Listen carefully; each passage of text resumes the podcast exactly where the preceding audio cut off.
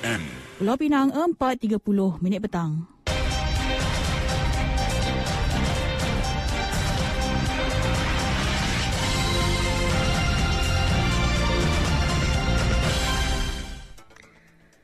Warta Mutiara bersama-sama Hanisma Ismail. Assalamualaikum. Salam Malaysia Madani.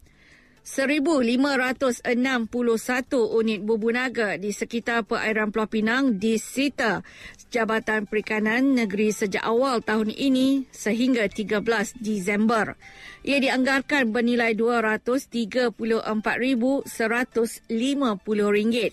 Menurut pengarahnya Zarina Zainuddin turut disita 175 unit bubu naga dengan anggaran nilai RM26,250 di bawah Seksyen 11 kurungan 3 kurungan C iaitu menggunakan peralatan menangkap ikan tanpa kebenaran bertulis dari ketua pengarah.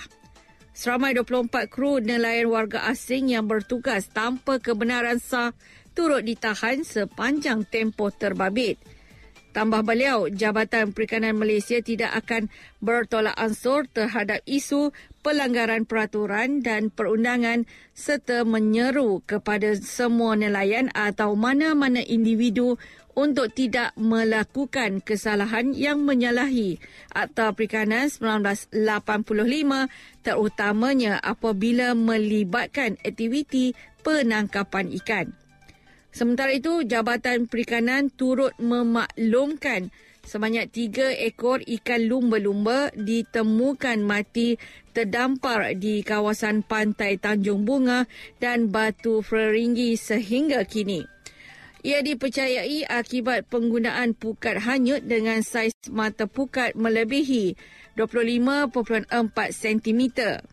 Selain itu, dua ekor penyu turut menjadi mangsa dengan kes terbaru membabitkan seekor penyu agar betina seberat 250 kg yang turut mempunyai kesan tetakan di bahagian cangkrangnya pada 5 Disember lalu.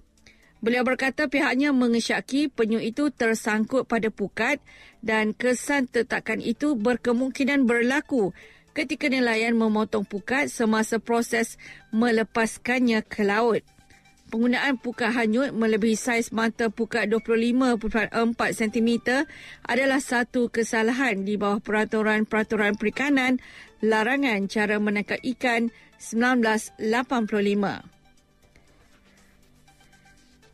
Perbadanan Bekalan Air Pulau Pinang PBAPP merancang empat peringkat pemulihan bagi menjamin 590,000 pengguna yang bakal terjejas dengan gangguan bekalan air pada 10 hingga 14 Januari ini mendapat semula bekalan dalam tempoh yang dijadualkan. Ketua Pegawai Eksekutifnya K. Fatmana dan berkata, bagi peringkat pertama, pemulihan disasarkan dalam tempoh 48 jam untuk lebih 197,000 atau 33% pengguna di kebanyakan kawasan utama di seberang Perai Tengah dan seberang Perai Utara termasuk pengguna bukan domestik utama di Butterworth.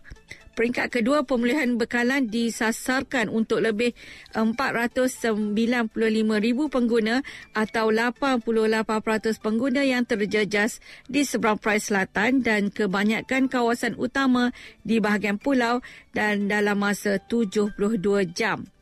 Bagi peringkat ketiga pula, PBAPP menyasarkan pemulihan dalam tempoh 96 jam untuk 99% daripada semua pengguna terjejas di negeri ini. Manakala baki 1% lagi merupakan pemulihan setempat bagi pengguna di hujung pipe agihan dan kawasan lebih tinggi. Jelas beliau normalisasi perkhidmatan bekalan air untuk kira-kira 590,000 pengguna yang akan terjejas berlaku secara berperingkat antara 48 hingga 96 jam.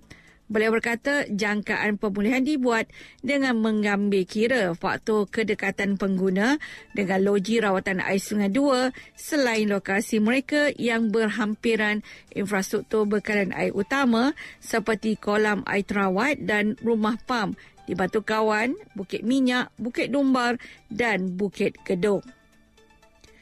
Dari sungai hingga ke segara. Palestin pasti merdeka.